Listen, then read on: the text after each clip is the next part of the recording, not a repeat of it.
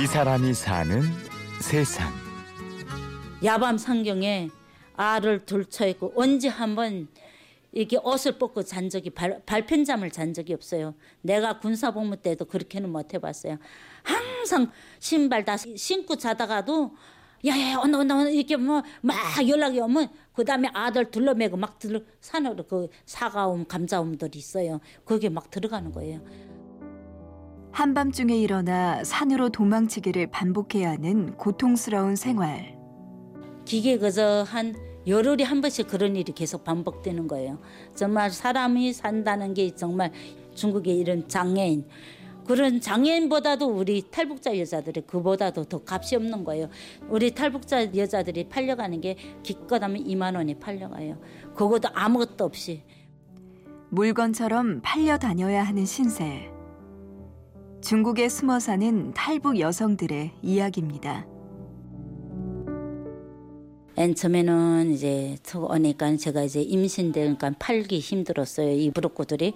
그래 저를 이제 헐값으로 판다 뭐 이렇게 하면서 이제 판데 어딘가 하면 내막염 환자. 열병으로 알았다고 하는데 돈도 못 세고 근데 돈 좀 있으니까 그런 어, 사람한테 팔았더라고요. 그래서 저는 도망치려고 많이 시도했어요. 북한군 부중대장 출신의 김윤희 씨.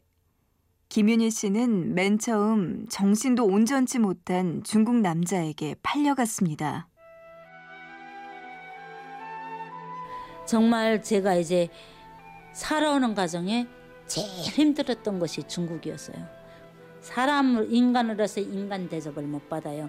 저 같은 건 좀 낫지만은 이제 우리 그 앞집에서 이제 사는 애는 시엄마가 여기서 때리면 시, 어, 신랑은 여기서 발차고 새끼 서이나 놔줬는데도 그렇게 화장실 가면 화장실까지 따라가요.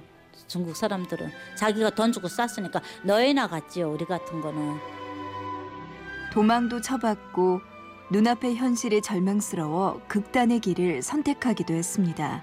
제가 이제는 이렇게 살아서는 아니구나 할 그 생각에 저는 이제 이거 이거 이거 보여요 이거 제가 죽으려고 면도칼 그걸 이제 저 손을 이렇게 했어요. 했는데 이제 그때 당시는 어 이제는 다 됐구나 이렇게 생각을 했는데 이제 눈 뜨고 보니까 병원인 거예요.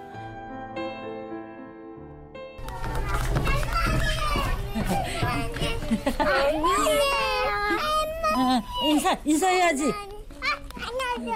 김윤희 씨는 2012년 남한으로 와서 지금은 경기도 고양시 외곽에 있는 탈북자 자녀들을 위한 기숙형 대안학교에서 일합니다. 왜? 어린 아이들이 김윤희 씨를 할머니라고 부르는데요. 실제로 보호 아이들 중에는 김윤희 씨의 손녀가 있습니다. 제가 이제 신인의 딸을 안아 키웠던 애가 이제 엄마 찾아 이제 중국으로 왔어요. 그러다가 이제 한국으로 들어왔어요. 야가 가는 2월 달에 들어왔지만은 내가 10월 4일 날에 나왔어요. 저는 그렇게 나와가지고 이제 딸을 만났어요. 만나가지고 이제 한달 보름이나 됐나 그렇게 돼가지고 이제 딸이 사고로 사망됐거든요. 손녀 그 딸내 딸이 또 있었어요. 그때 당시 다섯 살이었거든요. 학교 잘 갔다 왔어? 네.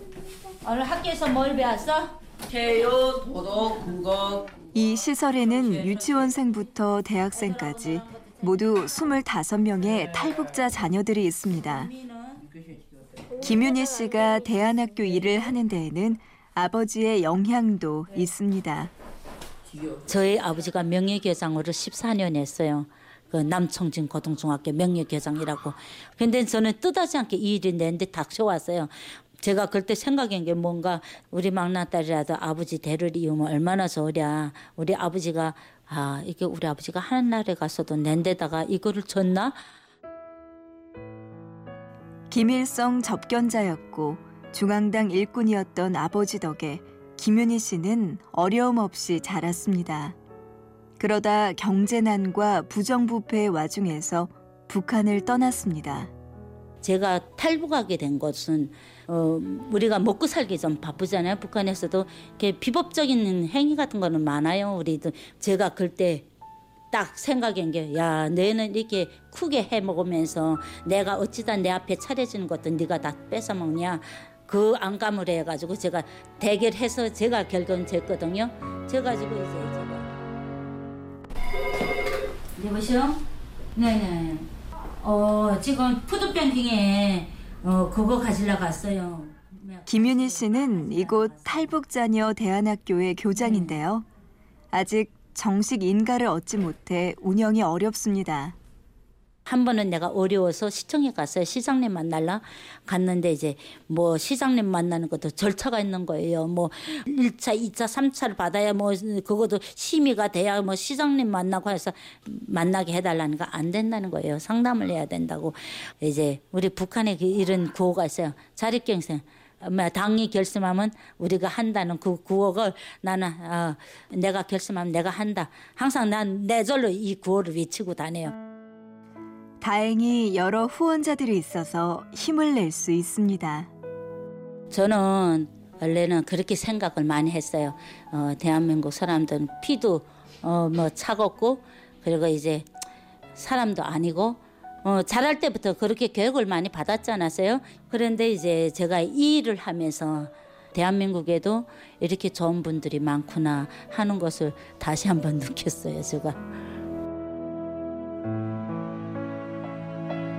이 사람이 사는 세상.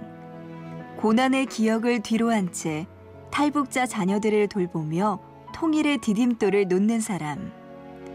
남북 통일 대안학교 김윤희 교장을 만났습니다. 취재 구성의 이순곤, 내레이션의 구은영이었습니다. 고맙습니다.